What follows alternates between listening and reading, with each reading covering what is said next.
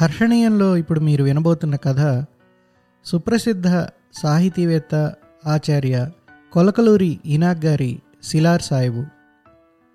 ఇది వారి గుడి అనే కథా సంకలనం నుంచి స్వీకరించబడింది. తెలుగు సాహిత్యంలో ఉన్న అన్ని సాహితీ ప్రక్రియల్లో విశేష కృషి చేసిన ఆచార్య కొలకలూరి ఇనాక్ గత ఆరు దశాబ్దాలుగా తెలుగు భాషని తన రచనలతో సుసంపన్నం చేస్తున్నారు. ఆయన సాహితీ సేవకు గుర్తింపునిస్తూ జ్ఞానపీఠ సంస్థ ప్రతిష్టాత్మకమైన మూర్తీదేవి అవార్డుతో కేంద్ర ప్రభుత్వం వారు పద్మశ్రీ పురస్కారంతో ఆయన్ను సత్కరించడం జరిగింది. తమ రచనను హర్షణీయం ద్వారా మీకు అందించడానికి అనుమతినిచ్చినందుకు వారికి హృదయపూర్వక కృతజ్ఞతలు. డిసెంబర్ నెలలో వారి ఇంటర్వ్యూ హర్షణీయం ద్వారా మీకు అందించబడుతుంది. గుడి కథా సంపుటిని కొనేటందుకు కావలసిన వివరాలు ఇదే వెబ్ పేజీలో ఇవ్వబడ్డాయి.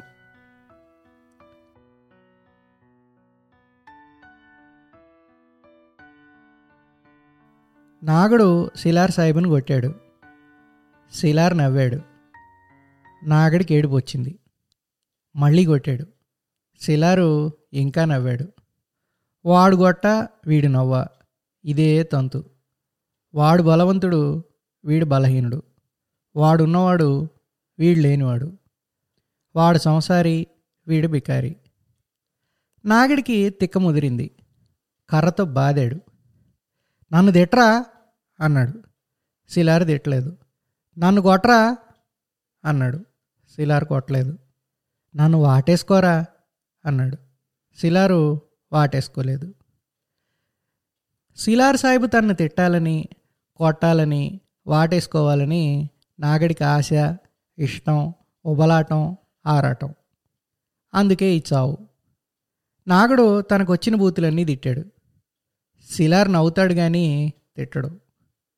శిలార్కి ఒక ప్రఖ్యాతి ఉంది. వీడి తిట్టినా కొట్టినా తాకినా మేలు జరుగుతుందని.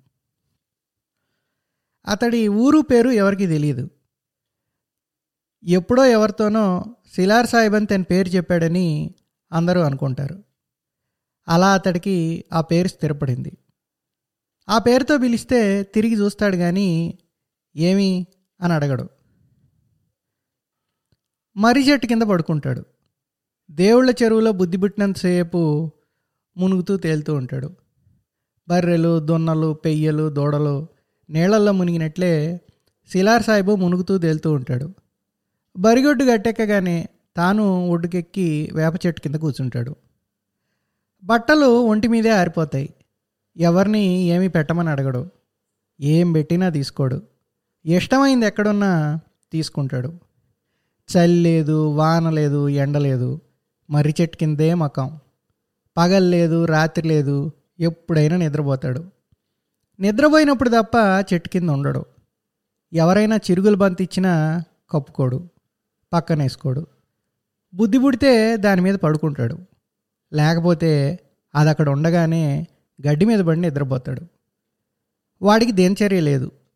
ఇప్పుడు నిద్రపోవాలని కానీ ఇప్పుడు నిద్ర లేవాలని కానీ నియమం ఏమీ లేదు. శిలార్ సాహిబ్కి ఏం తొందరో అంగలు పంగలేసుకుంటూ వస్తాడు. గబగబా పోతాడు. పరుగు కాదు నడక కాదు. అడ్డదిడ్డంగా పడుతూ లేస్తూ వస్తూ పోతూ ఉంటాడు.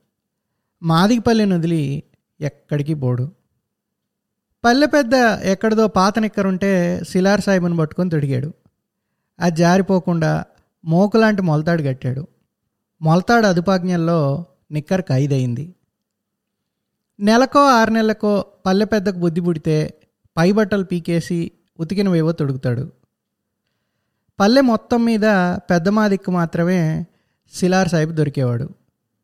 ఏ బట్ట పీకి పారేసినా ఓర్చుకునేవాడు. ఏ ఉతికిన బట్టలు వేసినా ఒప్పుకునేవాడు. ఇక పల్లెలో ఎవరి చేతికి దొరకడు. ఏం పని ఉండదు. పల్లె వీధులన్నీ మళ్ళీ మళ్ళీ తిరుగుతూ ఉంటాడు. ఎవరైనా ఎదురైతే అల్లంత దూరంగా తప్పుకొని తప్పించుకొని పోతాడు. ఎవరైనా వీధిలో కూర్చొని అన్నం తింటుంటే తినే గిన్నెలోంచి గుప్పెడు మెతుకులు లాక్కొని తింటాడు. అంతా నోట్లోకి పోనివ్వడు. రెండు మెతుకులటు రెండిటు పడేసుకుంటూ బొక్కుతాడు. చెరువులో నీళ్ళైనా తాగుతాడు కుడి తొట్లలో నీళ్ళైనా తాగుతాడు చెంబట్టుకు పోయే వాళ్ళ చెంబు తీసుకొని అయినా తాగుతాడు. బావి దగ్గరికి పోడు నీళ్ళు దోసిట్లో పోయించుకోడు. ముంత లేదు మూకుడు లేదు కొండ లేదు సట్టి లేదు. వాడికి కూడు వండుకునే పని లేదు. పొలాల్లో అడ్డం పడిపోతుంటాడు చేతికి అందినవి తింటాడు. అవి కాకరకాయలైనా చింతలేదు చింతకాయలైనా తొందరలేదు. దోసకాయలైనా ఇబ్బంది లేదు. రాములక్కాయలైనా పర్వాలేదు పొలంలో పండే ఏ కూరగాయను ఆకుకూరను వద్దనకుండా తింటాడు. పచ్చి గడ్డి కూడా పరమాన్నంలా భుజిస్తాడు. శిలార్ సాహిబు మాదిగపల్లెలో వింతజీవి. అతడు తుమ్మినట్లు కానీ దగ్గినట్లు కానీ జ్వరం వచ్చిందని కానీ లేవలేకుండా ఉన్నాడని కానీ ఎవరూ ఎప్పుడూ చెప్పుకోలేదు. నా చిన్నతనం నుంచి శిలార్ సాహిబ్ ఇట్లానే ఉన్నాడని ముసలాళ్ళు కూడా చెప్పుకుంటూ ఉంటారు. అతను ఏం తిన్నా ఎవరు ఏమీ అనరు. ఏం దాగినా దాగిస్తారు. వాడు తాము భరించవలసిన ఒక ప్రాణి అని మానవ మాత్రుడని పల్లెవాళ్ళు గుర్తించారు. ఏ నియమం ఏ హద్దు ఏ అడ్డు ఏ ప్రతిబంధకం లేకుండా శిలార్ సాహిబు మాదిగపల్లెలో స్వేచ్ఛాజీవిగా ఉన్నాడు. ఏ పంట బాగా పండినా శిలార్ సాహిబే కారణం అనుకోసాగారు. ఒకరింట్లో జొరబడి గుప్పెడు కందులు తీసుకొని తింటూ వెళ్ళిపోయాడని ఆ సంవత్సరం ఆ ఇంటికి కంది పంట ఇబ్బడి మబ్బడిగా వచ్చిందని వాళ్ళ ఆనందం. ఆ సంతోషంతో వాళ్ళు కందిపప్పు వండి ముద్దపప్పు మధ్య గుంట చేసి గుంట నిండా నెయ్యి పోసి తీసుకొని పోయి ఇస్తే ముఖంలోకి చూసి ఇకిలించి చేత్తో విస్తరిని విసిరిగొట్టాడని చెప్పుకుంటుంటారు ముద్దపప్పు నేలపాలైనందుకు తెచ్చిన మనిషి చింతపడలేదు. శిలార్ సాహెబు ఇకిలించటం మానలేదు. రామికి పెళ్ళి కాలేదు. పిల్ల ముదిరిపోయిందని తల్లి తండ్రి పల్లె గగ్గోలు పెడుతుంటే కూలిపోతూ ఏడుస్తూ ఇంటి మట్టి గోడ కానుకొని చూరు కింద కూర్చుని బియ్యంలో మట్టి బెడ్డలు ఏరి తింటూ కనిపించేది. పిల్ల తల్లిదండ్రులు పెద్ద ఆస్తిపరులేం కాదు కానీ తినడానికి ఉన్నవాళ్ళే. పిల్ల కురూప అంటే అదేం కాదు. చూడముచ్చటగానే ఉంటుంది. పన్నెండేళ్ళ వయసు రాగానే పెద్ద పిల్లయి కూర్చుంది. తండ్రి పెండ్లి సంబంధాల కోసం తిరిగి నూరు తిరగకుండా పదుళ్ళు తిరిగాడు. రెండు జతల చెప్పులు మార్చాడు. పెళ్ళి కుదరలేదు. పిల్ల ముదిరిపోతూ ఉందని అందరూ గోల్ చేస్తున్నారు. ఈ ఊర్లో రెండో పెళ్ళివాడో పోనీ పెళ్ళాం ఉన్నవాడో నేనున్నానంటూ పిల్ల కన్నచీర తొలగిస్తానంటూ ముందుకు రాలేదు. పిల్ల పెళ్ళి అవసరం కంటే పల్లెకు ఆ పిల్లను వదిలించుకోవాల్సిన అవసరం ఎక్కువైనట్లుగా ఉంది. గోలంతా చూస్తే ప్రతి భార్య భర్తను కట్టుబాట్ల మధ్య కట్టేసుకోలేక నానా తిప్పలు పడుతూ ఉందనిపిస్తుంది. ఈ ఆడవాళ్ళ సూటిపోటి మాటలతో పిల్ల మరింత ముడుచుకుపోతూ ఉంది. కుమిలిపోతూ ఉంది. కుంగిపోతూ ఉంది. బావిలో నీళ్ళన్నీ కళ్ళల్లో ఉన్నట్లే కన్నీరు గారుస్తూ ఉంది. ఒకరోజు అటు పోతున్న శిలార్ సాహిబు పిల్లభుజం మీద ఉన్న ఓణీ లాక్కొని తల మీద మొట్టికాయ మొట్టి ఓణీని జెండాలా ఎగరేస్తూ పోతూ ఉండటం పల్లెంతా చూచింది. ఎదురు రొమ్ములకు చాట్ అడ్డం పెట్టుకొని పిల్ల ఇంట్లోకి దూరింది. శిలార్ సాహిబు పిల్ల ఓణి జెండా చేసుకున్నాడన్న వార్త గాలి కంటే వేగంగా ప్రయాణం చేసింది. వారం రోజుల్లో రెండు సంబంధాలు వచ్చాయి అమ్మాయి ఆనందానికి తిరుగులేదు. ఎవరైనా సరే అంది. అంతే. పది రోజుల్లో పెళ్ళయింది. ఏడాదికి కొడుకునెత్తుకుంది. సిలార్ సాహిబ్కి చూపిస్తే వాళ్ళలో వాడున్నాడు. చూడలేదు తిట్టలేదు కొట్టలేదు. సిలార్ సాహిబ్ సలవా అన్నారు ఆడవాళ్ళు. దేవుడి దయ అన్నారు మగవాళ్ళు. ఈడేరిన పిల్ల పెళ్ళయింది. పెళ్ళైతే పిల్లలు బొట్రా? ఉటేరు. అంతే. కిందోటి సలవా లేదు పైవాడి దయ లేదు. అన్నారు పంతులు గారు. పంతులు గారంటే బాపనాయన కాదు మాదిగాయనే పల్లెబడిలో పంతులు. పంతులు చెప్పే ఆ వీళ్ళు ఎవరైనా వింటారు ఒప్పుకుంటారు పిల్లలు చదువుకుంటారు. కానీ సిలార్ సాహిబ్ చలవలేదన్నా దేవుడిదే కాదన్నా పల్లెవాళ్ళు ఒప్పుకోరు. కారణం లేనిదే కార్యం జరగదంటాడు పంతులు. మాదిగపల్లెలో కార్యం అంటే పెళ్ళైన ఆడపిల్లని మగపిల్లాడిని ఒక మంచం మీద పడుకోబెట్టి తలిపేయటం. పెళ్ళి చేయడం కారణం ఈ కారణం లేనిదే ఆ కార్యం లేదు అంటాడు పంతులు. పెడసరిపోడొకడు పెళ్ళే ఒక కార్యం అంటే పంతులు నవ్వి ఒక మగపిల్లవాడు ఒక ఆడపిల్ల పుట్టి ఉండడం కారణం అన్నాడు. వాళ్ళు పుట్టడమే ఒక కార్యం అన్నాడు పెడసరిపోడు. వాళ్ళ అమ్మా నాన్నలకు పెళ్ళి కావడమే కారణం అన్నాడు పంతులు. ఒక కారణం లేనిదే ఒక కార్యం జరగదు అన్నాడు. ఒప్పుకున్నారు కానీ కొన్నిసార్లు ఒకటే కార్యం కారణం కావటం విచిత్రంగా ఉంది.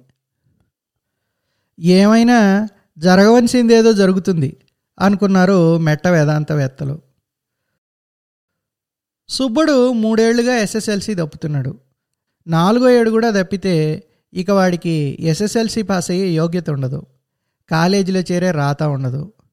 ఎందువల్ల? ఉట్టికెక్కలేనమ్మ స్వర్గానికి ఎక్కలేదు ఐదోసారి ఉట్టి మీదకి ఎందుకు ఎక్కనీయకూడదు? ఉట్టి తెగుద్ది. పంతులు గారితో పెడసరిపోడు మాట్లాడుతున్నప్పుడు సుబ్బడు సజ్జబువ్వలో పెరుగు కలుపుకొని మళ్ళా ఒళ్ళో పెట్టుకొని నడి మంచం మీద కూర్చున్నాడు. మంచం నులక వదిలేయి ముడ్డి నేల కానింది. సుబ్బడు వంచిన తల ఎత్తకుండా జుర్రుకుంటున్నాడు. అందుకు కారణాలు రెండు. ఒకటి రైలుకి సిగ్నల్ ఇచ్చారు. రెండు రైలు ఎక్కి గుంటూరు పోయి ఎస్ఎస్ఎల్సి నాలుగోసారి పరీక్ష రాయాలి. ఈసారైనా పాస్ కావాలి అని పట్టుదలతో పట్టుబట్టి పెరుగు సజ్జబువ్వ జమాయించి లాగుతున్నాడు వాడు. తింటూ సుర్రు సుర్రుమంటూ బువ్వకు నాలుగుకు మధ్య శబ్దబ్రహ్మను సృష్టిస్తున్నాడు సుబ్బడు. అప్పుడు వచ్చాడు సిలార్ సాహెబు యాడ్ నుంచి వచ్చాడో తెలీదు. ఎందుకు వచ్చాడో తెలీదు. అంగలు పంగలేసుకుంటూ సరాసరి సుబ్బడు కూర్చున్నున్న మంచం కాడికి చేరాడు. మళ్ళా లాక్కోలేదు. పెరుగు బువ్వ పీక్కోలేదు.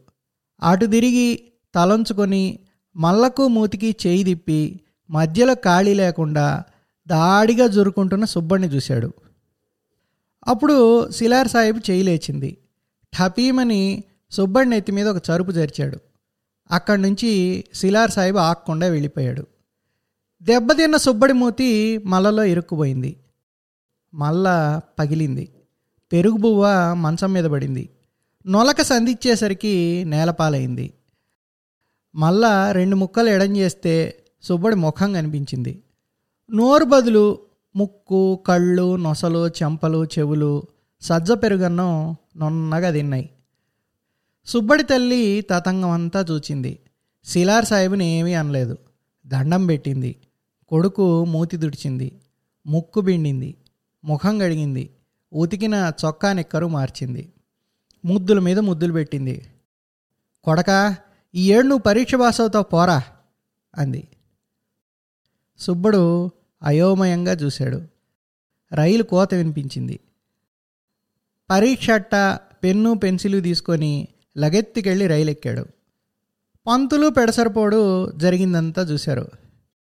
సుబ్బడు పాస్ అవుతాడా పెడసరిపోడు అడిగాడు. బాగా చదివింటే పాస్ అవుతాడు లేకుంటే ఫెయిల్ అవుతాడు ఫెయిల్ కాడు పాస్ అవుతాడు ఏమనుకుంటున్నావు పంతులు? అది సిలార్ సాహిబ్ దెబ్బా అన్నాడు పెడసరిపోడు. సుబ్బడు ఆ సంవత్సరం ఎస్ఎస్ఎల్సి పాస్ అయ్యాడు ఇప్పుడు ఏమంటావు అన్నాడు పెడసరిపోడు. బాగా చదివి ఉంటాడు పాస్ అయ్యాడు అన్నాడు పంతులు. కాదు అది సిలార్ సాహిబ్ సలవా తేల్చాడు పెడసరిపోడు. పంతులేమీ మాట్లాడలేదు. సిలార్ సాహిబుకు కృతజ్ఞత తెలుపుకోవాలని సుబ్బడి తల్లికి యమారాటంగా ఉంది. డబ్బిస్తే చిల్లపెంకుల్లా బారేస్తాడు. అన్నం పెడితే తినడు కుక్కలకేస్తాడు. ఆమె ఒక పన్నాగం పన్నింది నేతి గారెలు గారెలన్నీ దండగొచ్చింది. దండను మెడలో వేసి మెడకు గట్టింది. గారెలు నోటికి అందుతాయి పీకి పారేస్తే తాడు కొస గొంతు పిసుకుతుంది. ఏ ఒక్కొక్కటి పీకి పీకి తిని పురికోస కంటెలాగా పెట్టుకొని తిరగసాగాడు. ఒకసారి లేగదోడ అడ్డంబడి ఈనలేక ఆవు గింజుకులాడింది. ఆవు దుఃఖం తమ దుఃఖంగా అల్లాడుతున్నారు జనం. శిలార్ సాహిబ్ ఏమనుకున్నాడో అందరినీ దోసుకొని ముందుకు పోయి ఆవు ముడ్డి మీద సుతారంగా చేత్తో రాశాడు. అంత సుతారంగా సున్నితంగా సుకుమారంగా కోమలంగా వాడి చేయి ఉంటుందని పల్లెకి తెలియదు ప్రపంచానికే తెలియదు వాడికి తెలియదు మరుక్షణం దూడ తలకాయ పట్టుకొని వాముల్లోంచి చొప్పకట్టలాగినట్లు లాగి దూడను తల్లి మూతికాడబెట్టి అదే బోవడం అంగలు పొంగలేసుకుంటూ ఆకుండా లగెత్తినట్టు వెళ్ళిపోయాడు. సిలార్ సాహిబ్ అస్తవాసి మంచిది. అన్నాడు పెడసరిపోడు. ఆవు ముక్కితే దూడ పడేదే అన్నాడు పంతులు. ఆవెందుకు మొక్కలేదు? దూడెందుకు పడలేదు అడిగాడు పెడసరిపోడు. పోరాడి పోరాడి దానికి ఓపిక తగ్గింది అన్నాడు పంతులు. ఎందుకు తగ్గింది? ఎంత చెట్టుకంత గాలి కదా సిలార్ సాహిబు రాకపోతే ఆవు సచ్చేది. ఆవుతో పాటు దూడ సచ్చేది. రెండు జీవాలకు ప్రాణం పోసాడు శిలార్ సాహెబు. అందుకే ఈనబోయే ముందు పశువులను ఆసుపత్రికి దోలాలి అక్కడ ఏం చేస్తారు?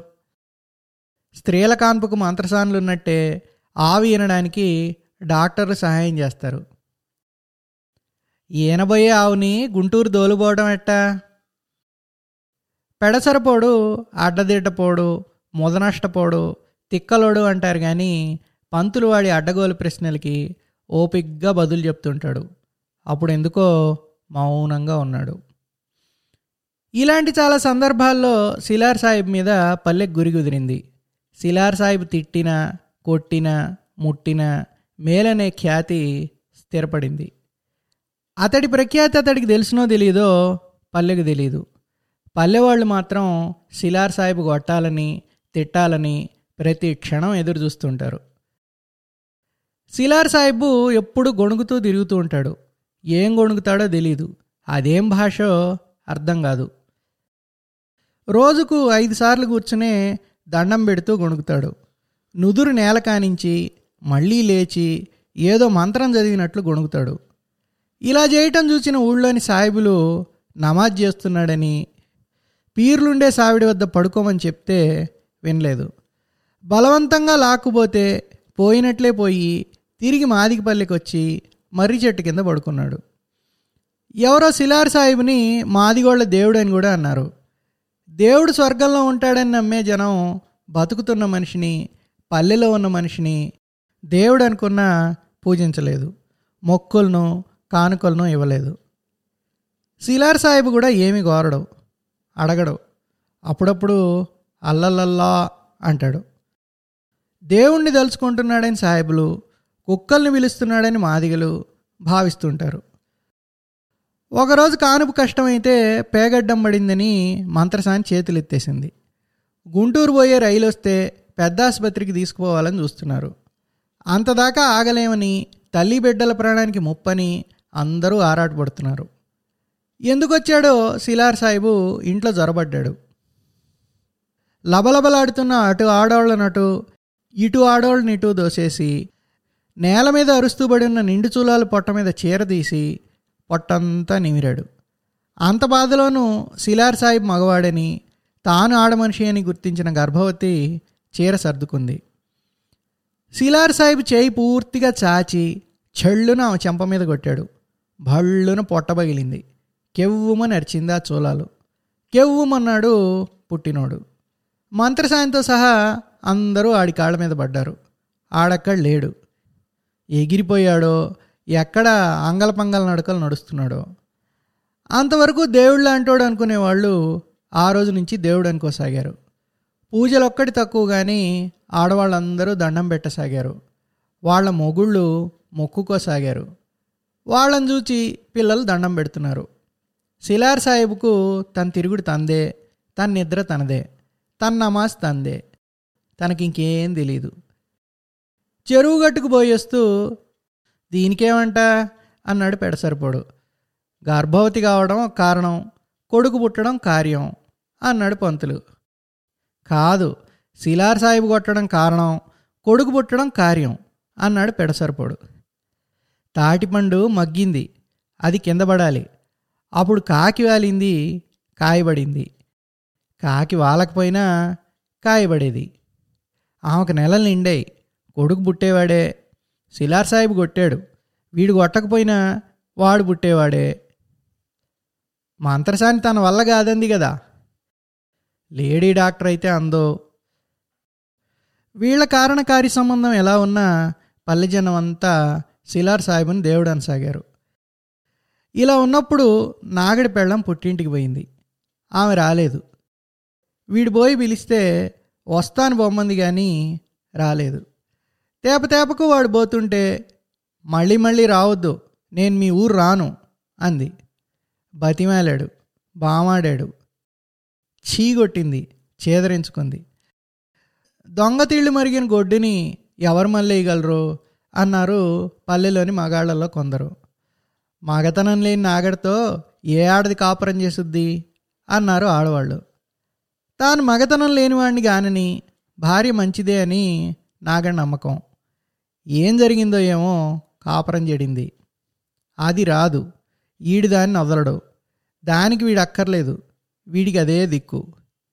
ఏంది చిక్కు? అన్నాడు పెడసరిపోడు పంతులతో. ఈడు మగాడే అది ఆడదే. కానీ వీడికి తేలు మంత్రం తెలిసినట్లేదు అన్నాడు పంతులు. తేలు మంత్రం అంటే? నీకు పెళ్ళయ్యాక తెలుసుద్ది. తన పెళ్ళం తన దగ్గరికి రావాలంటే శిలార్ సాయిబే గతి అని నాగడు భావించాడు. కొట్టటమో తిట్టటమో కావాలి. నాగడికి ప్రసాదించాలి. ఆ దెబ్బకు తన భార్య కాపరానికి రావాలని శిలార్ సాయిబుని దూషించాడు. వాడు వినలేదు. వీడు నెట్టాడు. తిరిగి వాడు నెట్టలేదు. వీడు తిట్టాడు. మళ్ళీ వాడు తిట్టలేదు. నాగడు కొట్టాడు శిలార్ సాయిబు నవ్వాడు. చూస్తూ ఉన్న పల్లెవాళ్ళు నాగడికి ఏదో మూడింది అనుకున్నారు పెద్దమాదిగా నాగడిని మందలించాడు. తప్పు అని పంపించాడు.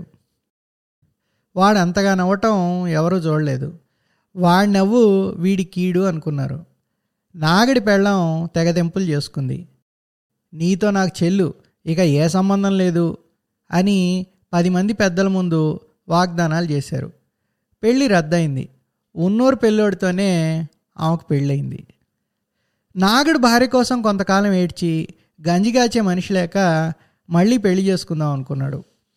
తనకి ఈడైనా వరసైనా పిల్లలు ఊళ్ళో లేరు. పొరుగురులో సంబంధాలు కుదరలేదు. ఊళ్ళోనే ఉన్న మొగుడు సచ్చిన విధవరాల్ని పెళ్ళి చేసుకుందామని చూస్తే గట్టిదనం లేనోడిని నేనేం చేసుకుంటా? అనింది. రెండేళ్ళకు రైలు కింద పడి నాగడు చనిపోయాడు. అప్పటి నుంచి శిలార్ సాహెబ్ను స్త్రీలు పురుషులు పిల్ల పీచు మొక్కసాగారు. మొక్కులు వీడికి విసుగ్గా ఉండేది. నాగడ జావడంలో కార్యం కారణం ఏంటి? అడిగాడు పెడసరిపోడు. విరక్తి అన్నాడు పంతులు. సత్తు లేకపోవడం కాదా? అది డాక్టర్ చెప్పాలి. అన్నిటికీ డాక్టర్ అంటావు మనిషి వల్ల ఏమీ కాదా?